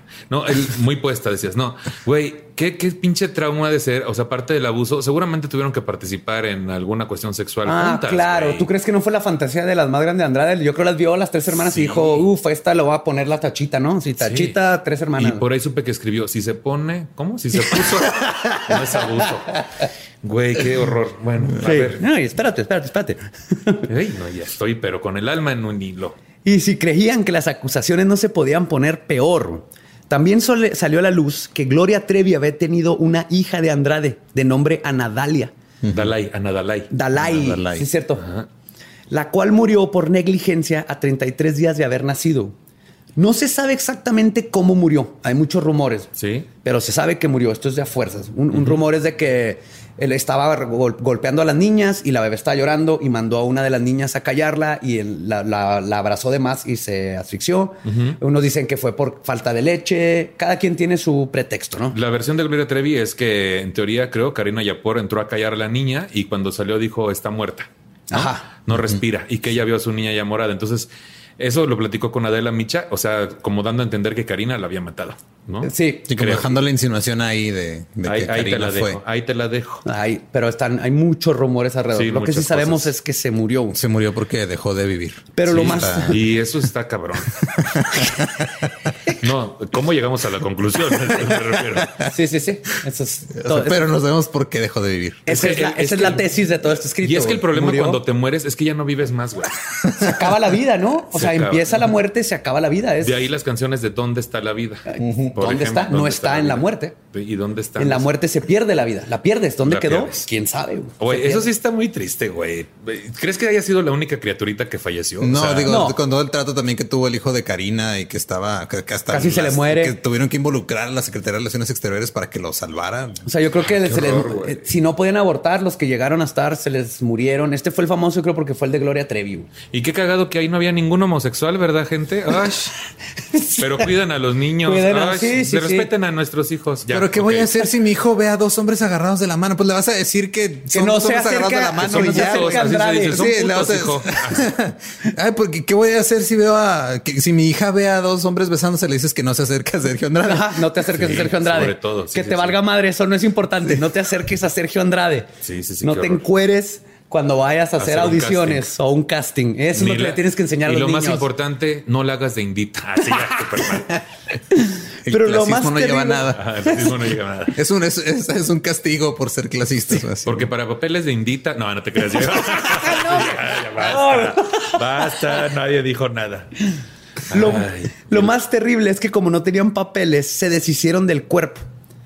Una versión dice que fue en una bolsa y lo aventaron al río. Y la otra dicen que lo cortaron en pedacitos y luego lo metieron en una bolsa y lo echaron al río. O sea, nada más hay un detalle extra. Si lo, Sí, o lo si echamos lo completo o o en no. partes, pero que terminaron en el río. El, el detalle es la preparación. O sea, es. Hay pollo, como lo quieres. Oye, sí. O sea, es- ¿Está crudo? Está crudo. O, sea, preparado. Puede ser entero o en pedacitos. está en pedacitos. Ah, Le ponemos verdura, Pechuguita, patita. salsa Maggi. Y entonces tuvieron que Aline en su libro dice que la que lo descuartizó y la que se deshizo del bebé fue nada más y nada menos que Mari Boquita. Ajá, exacto. Obviamente la Boquitas lo niega diciendo, y cito, ni estaba en el momento en que ella falleció. Sergio me había mandado a comprar un pollo y rentar una, peli- y rentar una película. Espérate, mi pobre Angelito 2. Le- pe- pe- Se acuerda perfectamente, güey. Nada más menciona si el pollo lo pidió entero o en pedazos. Ah. No, Nada más. no, pero Güey, la qué horror. La verdad, me estoy repitiendo de burlarme de esta criatura. Qué horror, güey. O sea, ¿cómo? es que ay, a mí me puede mucho cuando hay como una criaturita. Sí, es que es no, una- al final sí, de cuentas es- es, es- es un ser humano indefenso que, que quedó en una Pero situación Porque si ya eran víctimas las niñas, esto ya es Sí, una son, son unas víctimas, de- es real. Es real que son unas víctimas, pero no es alguien que treparon en la calle y la usaron de ella. Es alguien que, con tal de tener cierto beneficio, en teoría la despersonalizaron, pero había una zanahoria al final, güey. Ajá. Eso es lo que es como, ay, también hay como una falta ahí de sentido común por parte de los papás, sobre todo, por más ignorantes que puedan ser, güey. Pero ya alguien que pues van haciendo, güey, No y con permiso ver, toma. No sabe ni qué pedo. Es así que, ¡yay! ¡Hola, vida!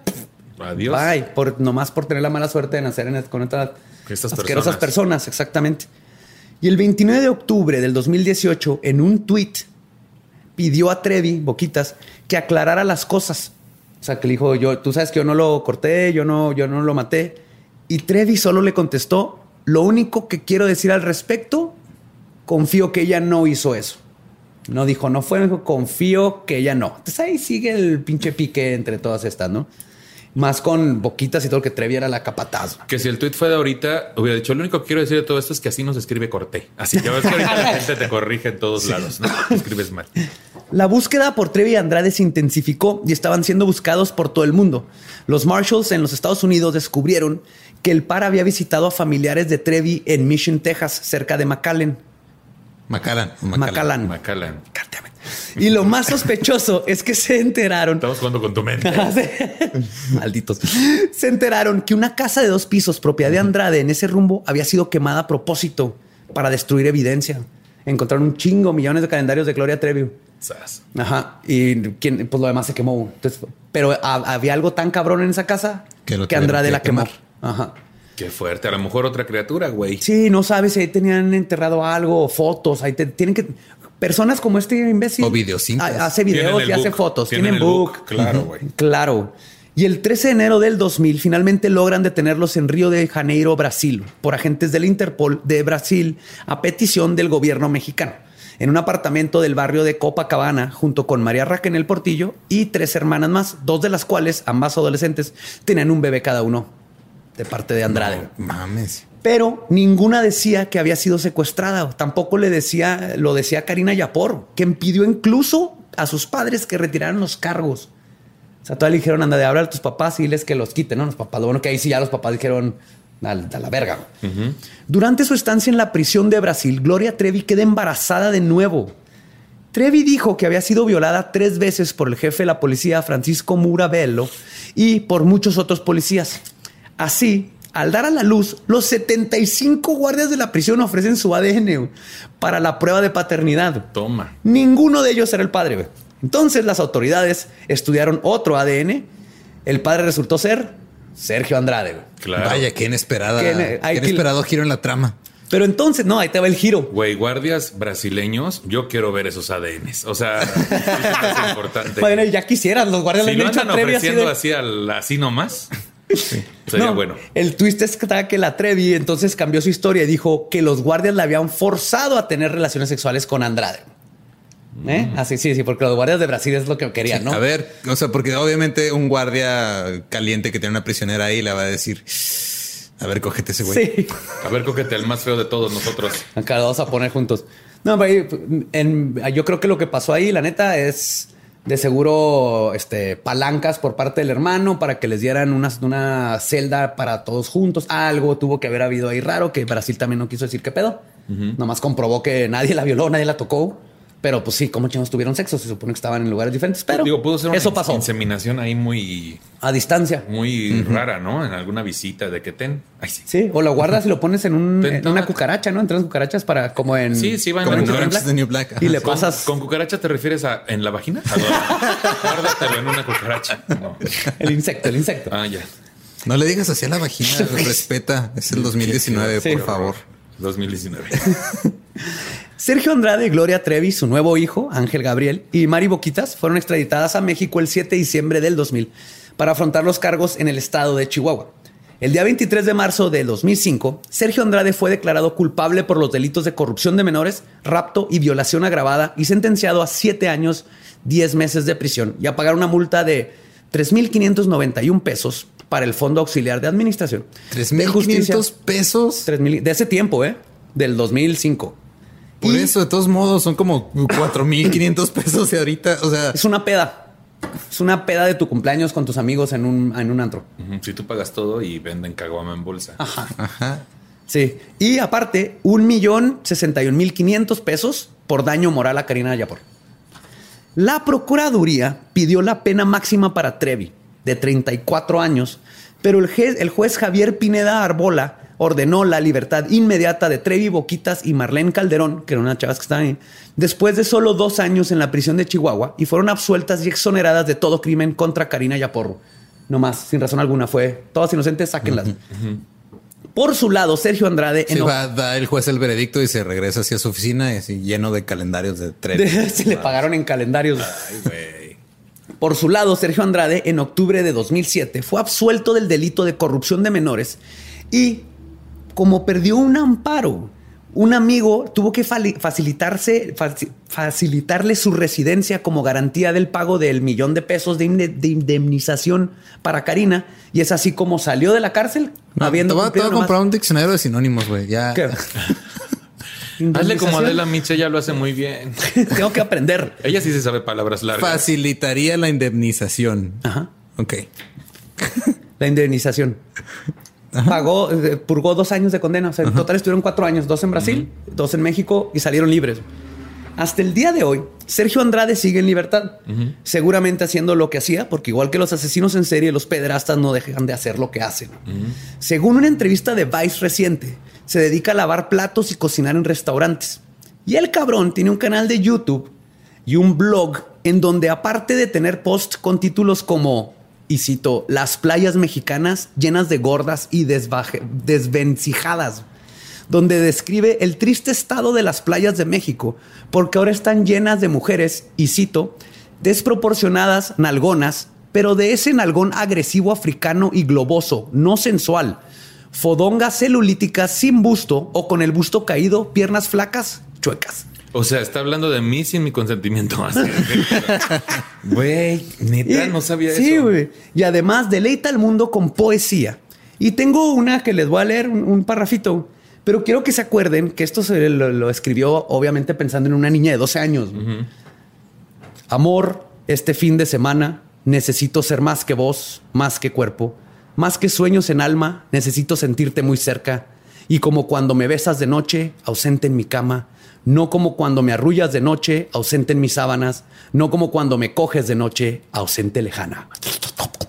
Dios de mi vida. Y todo eso salpicado de. Sergio Andrade, sí. horror. Lleno, lleno, lleno, lleno. Y lo culero es que la gente ahí ves en los comments y sigue refiriéndose a él como el maestro y lo felicita y felicidades maestro y lo admiran por su trabajo. Claro. Y hablando de gente pendeja, Gloria Trevi sacó su sexto álbum, Cómo nace el universo, tres meses después de salir de la cárcel y fue un éxito. Estaba fresco, acababa de pasar todo, pero la gente No, es que tienen, es un ídolo, ¿no? Es, es tienen memorias cortas. Es como todo, el- o sea, como la gente que. o sea, Gloria Trevi es vista por muchas personas como una víctima también. O sea, porque sí Ajá. fue. O sea, sí fue como una víctima. Sí, sí fue una víctima, pero después se volvió una cómplice. Ajá. Pero eso, bueno, el, el álbum hablaba en sí como de su proceso, ¿no? De, de hecho, la canción principal era como en, en contra de la tempestad o algo así. algo así. Lo Y- sacó tres meses, ¿eh? Sí, claro. Y hasta la fecha sigue siendo, ahorita todavía más que nunca es un gran éxito. Y digo, yo he de aceptar que a mí me fascina, güey. No sé yo realmente ese punto de donde ella empezó como víctima. ¿Qué tan, qué tan justificado es, güey? Porque muchas de las personas que hacen cosas así es porque fueron víctimas en su infancia, ¿no? Claro. Y de hecho, sí, yo apunto a esto porque sí, sí, sí tenemos que hablar de esa parte. ¿no? Claro. Pero después de ese sacó seis discos más, además de ocho tours con los nombres tan originales y noventeros como Agárrate Tour, Gloria Tour, El Amor World Tour, que por World se refiere a Estados Unidos y cinco países de Centroamérica, Trevolution y Versus Tour con Alejandra Trevolución Guzmán sí está chido. Trevolución sí, sí, está. en los 90. Sí. Es un buen nombre. En sí. 1990. Sí. Y Versus Tour con Alejandra Guzmán. Tristemente, no, el Versus no es hasta la muerte. Eso sí hubiera estado chingoncísimo. Que fuera de, de Oye, pelea, no. imagínate. Yo sí, ese sí pagaría para ir a ver una pelea entre las dos. Versus Tour. Mano a mano. Ajá. Y luego. En lodo, decías, ya. Porque di la verdad, o sea, no es como que... No, ya, señoras, ya siéntense. Ay, por Siéntense a cantar. Dios, de mi ahora Alejandra. No, pero lo que sí es que luego tiene el descaro y para mí mal gusto de salir en los Latin American Music Awards en el 2018 y con su misma cara de psicópata y víctima, con sus lágrimas falsas de cocodrilo que ha ensayado por décadas, habló a favor del movimiento Me Too.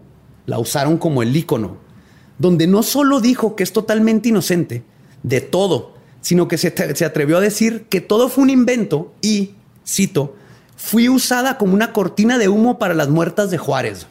What? Eso declaró en el 2018. güey. Todavía, que- o sea, ah, no me voy a meter en eso. Pero esta es una mujer que fue responsable de seducir niñas para que fueran violadas y torturadas, que tomó parte en esas torturas, que llevó a niñas a practicarse abortos. Está hablando del movimiento Me Too. Y si en una parte de ustedes están pensando fue una víctima de Andrade, están en lo correcto. Sí lo fue al principio. Después fue una cómplice. Decir que no es es como si justificara a Pedro López, el monstruo de los Andes, por sus más de 300 asesinatos, diciendo es que lo abusaron de él cuando era un niño y luego voy a ir a verlo cantar en el monstruo de los Andes Music Tour 300 y contando, ¿no? El abuso nos, nos enseña cómo llegaron a ser lo que son, pero siguen siendo responsables de sus acciones. Yo así lo veo. Y yo creo eh, que en la gente que se pueden redimir, pueden cambiar. Pero Gloria Trevi, en el 2016, perdió una demanda en Brownsville, Texas, donde tiene una casa en la cual fue acusada y encontrada culpable de hacer trabajar a su empleada doméstica, María de Jesús Galeana Sánchez, 120 horas a la semana y pagarle 500 pesos a la, 5 mil pesos a la quincena. Además de quitarle su pasaporte para que no pudiera acreditar su estancia legal en el país y así no pudiera ir a la policía y para que no pudiera huir de la casa. Así que en este caso, para mí, no hay redención. Trevi sigue siendo un monstruo y está libre. Andrade es un monstruo y un depredador y está libre. Y tenemos a dos personas que la verdad están ya muy mal y siguen siendo las mismas personas que eran, nomás que ya tienen dinero. Pero qué buenos hits. Pero, güey, ¿ya escuchaste a Brance Perras? Ah, Y creo que a final de cuentas lo más triste es que nunca hubo ninguna justicia para ninguna de las víctimas. No, es- Ni los bebés, ni las niñas, ni los que estuvieron involucrados, ni los que los ayudaron a hacer esto por tanto tiempo. Creo que eso es lo más triste de todo. Ponle que ellos se salieron con lo suyo. Ahorita la gente ya sabe, nomás no se les acerquen. Pero las víctimas, pues ya, ni modo. Nunca Ya van a tener, nunca van a tener ese, este, ese cierre, ¿no? Ya. Las que lo superaron, qué chido. Qué fuerte, güey. Pero ese fue la historia del clan Trevi Andrade. Y como hemos visto en muchos casos que te involucran crímenes en México, al final de cuentas, o sea, cuando te llegan a agarrar, de alguna manera, por cualquier pendejada, sales. sales, especialmente ya. si tienes dinero. Tienes clase media para arriba, tienes toda la oportunidad del Bueno, mundo de casi salir. siempre la forma en la que no sales es si eres inocente. Así es. Eso es como el común denominador, ¿no? Ese es el delito más peligroso en México, ser, inocente. Así es. Y el delito más pelado es tener dinero. Ajá. Es el de inocencia número Ay, uno. güey. qué delito estoy cometiendo. No, no es cierto. Güey, es que, ¿qué hacemos? Fíjate que es, un, es un dilema, ¿no? yo, yo empezando este relato que, que nos contaste, sí, obviamente dije, güey, me mama Gloria Trevi. Pero ahorita es como, güey, es que claro, ahí están las cosas, güey. Y uno, esta información no salió bien así detallada en ningún lado. No. Y si salió, nadie le hizo caso, güey. No, no, o salió en pedacitos y nadie lo pelaba y luego lo, lo ocultaban porque están estas entrevistas en Televisa y la gente es, o sea, ahí tienen a Gloria Trevi y en lugar de decirle, oye, cabrona, esto, esto es así como, oye, ¿cómo estás?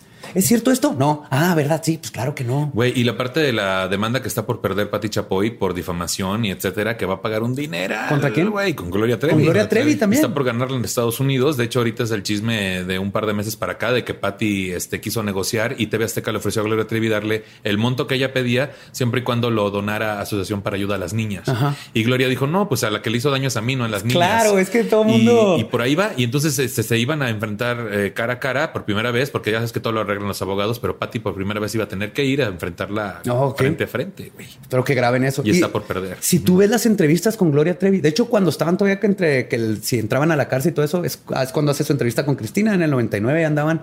Tú ves las, vele los, tiene ojos de tiburón. Gloria Trevi tiene esos ojos de asesino en serie cuando los entrevistan. No tiene alma. Se ve así como una máquina preparada, cómo reacciona, puede llorar cuando quiere, puede reír, saca su actitud de esta rebelde de, "Ah, pero es que vamos a triunfar, ¿verdad? Yo todo bien. Pero le ves los ojos y dices, esa persona ya no, ya la, hace mucho que se fue. Si no hay nada atrás Ya de no hay nada detrás. Sí, se Es- siente así. ya ¿eh? es una Así se va a llamar su nuevo álbum. Nada detrás Nada de esos ojos. Nada detrás de esos ojos. Ábranse, perras dos. Sí, güey. Sí, tienes razón. Es que es verdad, ¿eh? En todas las entrevistas se ve así, como sin vida. Sí, y tú ves, ven una entrevista de un asesino en serie y ver a Gloria Trevi, Claro. mismo, misma forma de cómo manipula al que lo está entrevistando, la, vi- la vista, la, o sea, la mirada, las palabras que utiliza, como todo, todo es, ya es, es una psicópata al pedo. Bueno, y todo eso fue para anunciar que el próximo 25 viene Gloria Trevi a Ciudad Juárez. Ay, sí. No se Este pierdan los episodio patrocinado por el nuevo Tour, Tour. Revolución 2 Y no se pierdan el podcast de Sergio Andrade. En Spotify. En Spotify, YouTube. Podcast y de YouPorn, poesía de Y Sergio. YouPorn también. Así. Estaba su podcast. Podcast de poesía de Sergio Andrade. Qué fuerte. ¿Pederasta? O sea, llamarra el su Bueno, entonces en resumen, ¿qué hago? ¿La dejo de oír? Ay, sí, porque No, me es que gustando. ahí es el dilema, quien- ¿no? Es el dilema que hay también cuando pasó todo el rollo de Me Too, por ejemplo. ¿no? Hay mucha gente que, digo, salen a la luz los abusos de muchas personas. Sí. Y hay, por ejemplo, yo conozco personas que dicen, güey, es que a mí me mama Woody Allen y sus películas. Exacto. Y todavía las veo, las disfruto. O sea, él como persona no, pero su trabajo es bueno. Entonces eso Creo que- es una decisión ya más personal de tú qué tan a gusto te sientes en separar la- la- el trabajo de la persona.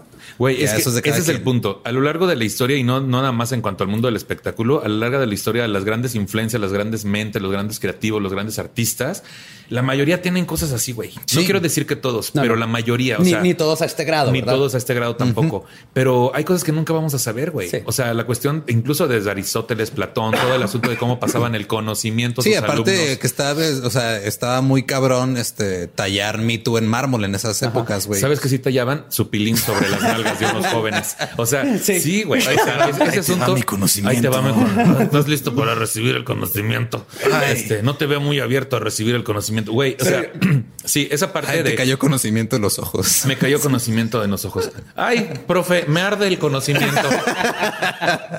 Este, sí, o sea, todo a lo largo de la historia, güey. Y hablamos de un Oscar Wilde, hablamos de un Freddie Mercury y hablamos de también de heterosexuales, ¿eh? No piensan que solo los gays somos bien No, no, no, también. No, obviamente. Todo eso, ¿qué hacemos, güey? Porque, ¿qué hacemos? ¿Los matamos? ¿Matamos su arte? ¿Matamos ¿Cuál es la postura? Yo pienso, güey, que, híjole, es que Es difícil, ¿no? es muy difícil decidir. Igual Michael porque Jackson. hay- y Michael Jackson, güey, que obviamente era muy obvio, güey. Creo que era el caso más obvio de que sí había abuso a Había menores, cosas- güey. y, y eran casos de grooming, era lo mismo. Él se llevaba a los niños, convencía a los papás, le decían, no, es que yo soy como un niñote. ay". Yo, Pues, ¿a yo voy a proponer, proponer algo.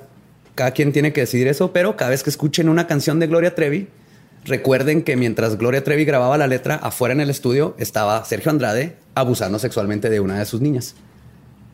Entonces, tengan eso pegado cuando escuchen a Gloria Trevi. Si pueden vivir con eso, Pero que yo lloraba. continúen. No, pero lo que voy es eso, güey. A mí me sigue encantando lo que ella hace y, y así puedo decir de muchos artistas que han tenido casos menores o mayores, ¿no? Pero de repente la sociedad dice, pues hay que desaparecerlos y desaparecerlos de, de tele, radio, televisión, teatro. Hay que desaparecerlos como si no existieran. No, y es que no, más bien hay que brindar. a- yo, yo considero que también es un error como querer borrar todo y, y negar qué pasó o, o desaparecerlo. Simplemente hay que nada más verlo con otro enfoque. Es decir, de, ok, Claro. esto pasó, no debe haber pasado. ¿Qué se puede hacer Yo para creo que, que, no vuelva a pasar? hay que informar, Exacto. que la gente sepa. O sea, a mí se me hace que lo que ellos quisieran es que los borren, porque va a quedar sus canciones, pero van a borrar lo demás. O sea, Michael Jackson siempre van a estar sus canciones, pero que viva la parte culera que hizo, ¿no? Claro, Es que, la gente sepa las dos, séparle la historia completa y ya cada quien decide. Somos Lo que sí es de que si algún día acusan a Justin Timberlake de, de acoso sexual o cualquier cosa así, me voy a ir yo a la verga, güey. Ah, mi- es como- güey es mi ídolo. Y... ¿Qué? Ah, Justin Timberlake. Ajá. Sí, Yo pensé que Timberlake. Justin Bieber. Dije, no, no, ¿qué? Timberlake. No, No, no, vi- no, Timberlake. hay un solo Justin en el mundo y es Timberlake, Sí, nada más. Pero mira, el punto es este. A lo que yo voy es, pareciera que la sociedad la reacción es borra al, al, al ¿cómo se dice? Al victimario. Ajá. Sí, borra al victimario y automáticamente el problema ya no va a existir. No, es que Y no es así, es justo Ajá. es, ¿cuál es el problema? Ataquémoslo. Si es una cuestión de educación, Es lo- si es una cuestión es de lo que castigo. decía, ¿no? Hay que hablar de esto, Sí, hay que hablar se, de se esas tiene que, se tiene que aprender de ello. Como claro, pero borrar aprender. victimario de donde esté ex- expuesto. Y creo que parte de quererlo borrar es al mismo tiempo por esa vergüenza de la misma sociedad que dice, vimos pasar todo esto y nadie hizo nada. Entonces también como que creo que parte de la sociedad dice, hay que olvidar esa parte donde nadie hizo nada y todo el mundo ya sabemos que sí es culpable, pero creímos que no era y ahorita que se comprobó, también hay una culpa donde dicen, y si nos olvidamos de todo y ya todos Y, y estamos es, bien?" y es que por último pasan dos cosas, güey. Pareciera que es una gran oportunidad señalar a alguien para evitar que te volteen a ver a ti, porque Claro. todos tenemos con la que nos pisen. Y dos, güey, pareciera que la, la principal, el principal propósito de los grupos que se manifiestan en contra de una persona que está cometiendo un acto delictivo, llámese de abuso, llámese lo que sea, acoso, etcétera, pareciera que el principal punto es si ya lo desaparecí, ya le hice daño.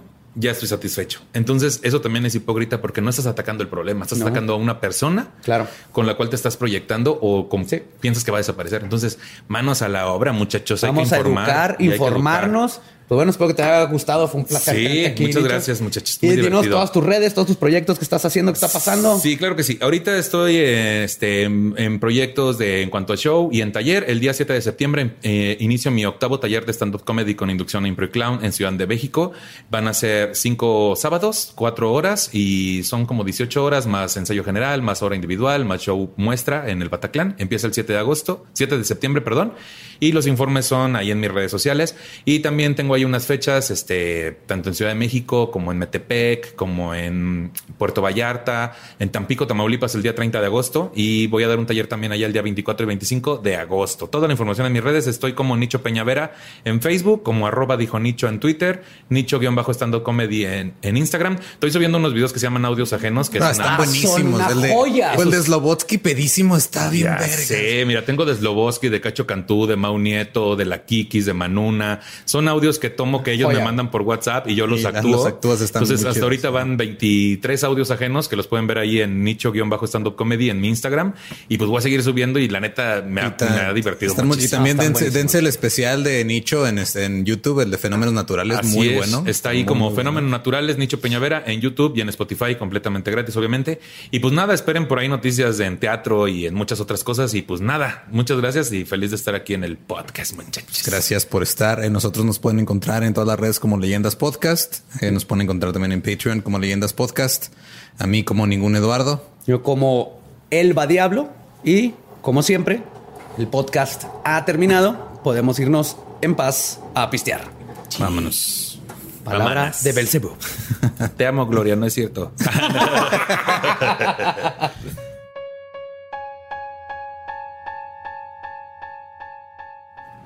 Y entonces, si compras boletos para ver a Gloria Trevi, eres cómplice de todo lo que hicieron. Creo que esa fue, esa fue a final de cuentas La conclusión. la conclusión. Sí.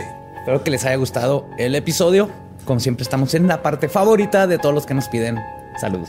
Pero antes de pasar a los saludos, nada más les queremos recordar que el curso de Secure System Hacking, Super Hacker. Si quieren, si ustedes están estudiando sistemas o algo relacionado, inscríbanse a este curso, les va a ayudar. Básicamente se trata de demostrar si un sistema tiene vulnerabilidades o no. Es una manera como de, de- de- de aprender a asegurar que tu sistema no sea vulnerable a hackers. Y sin mamar, es un nuevo empleo bien fácil que puedes agarrar porque no hay muchos. Sí, son pocos y la neta, este, este curso está en Udemy, está chido y si quieren em, si inscribirse a este curso, tenemos un cupón, nada más vayan a leyendaslegendarias.com en diagonal hacking y ahí está toda la info.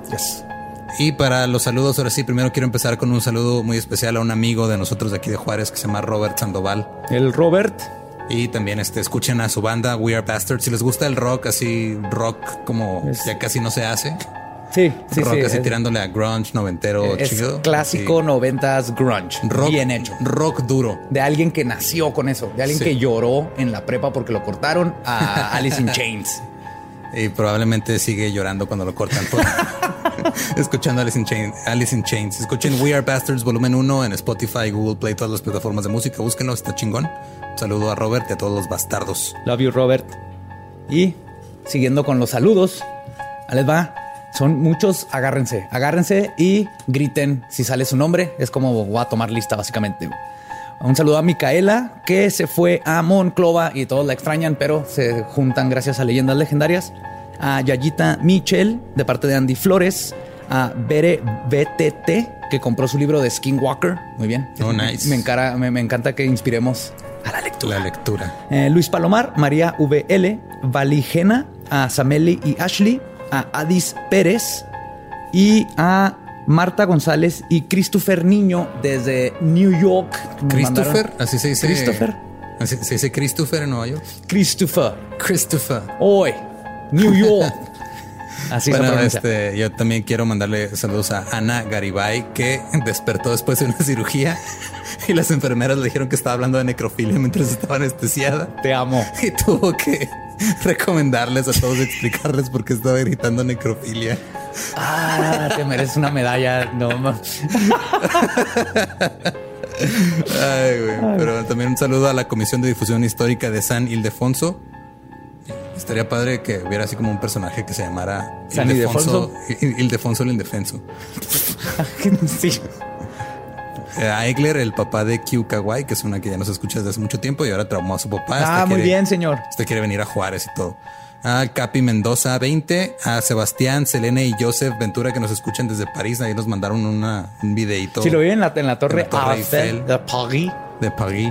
Azul Celeste Salas, a Fano y Daniel y a Francisco Garay, Lorena Lemus y Sayín de Morelia.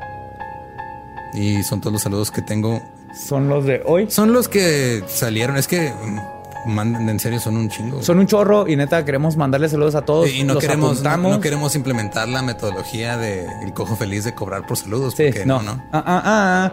Todos van a ser gratis, Lo, pero lo- pues, lo mejor que ha pasado son todos los memes que le hacen a, a nuestro amigo el cojito después de que pide dinero por saludos. Están bien chidos. Sí, no, aquí siempre van a ser libres y directos, nomás que sí. O sea, ahorita que les tocó saludos a ustedes, quiere decir que estaban en la lista hace como dos semanas. Entonces, los que nos acaban de pedir saludos los apuntamos y para que salga la semana que entra, en dos semanas. O puede que de plano no tenga suerte y se pierdan en el mar de mensajes que También, llegan. pero qué Perdón, bonito cuando sale. Perdón. Qué bonito. De todas maneras, leemos todo lo que nos mandan y los queremos a todos igual. Pero No es más cierto, a eso esta no es chava cierto, que es eso no de es necrofilia. Ella la quiero más Ni que a siquiera en tu demás. familia quieres a todos igual. o sea, honestamente, yo soy honesto y Hay digo, sí los honestos, quiero, sí hay los quiero. A unos más que a otros porque así es la vida, güey. No Eso puedes real, a todo mundo por igual.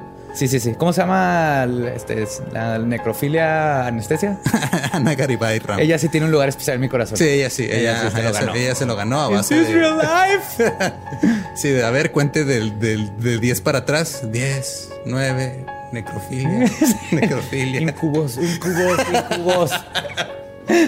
Te amamos. Un besote. Muchas gracias por escucharnos otra vez esta semana. Nos escuchamos la próxima semana. Abrajadabra, manténganse embrujados. Los queremos.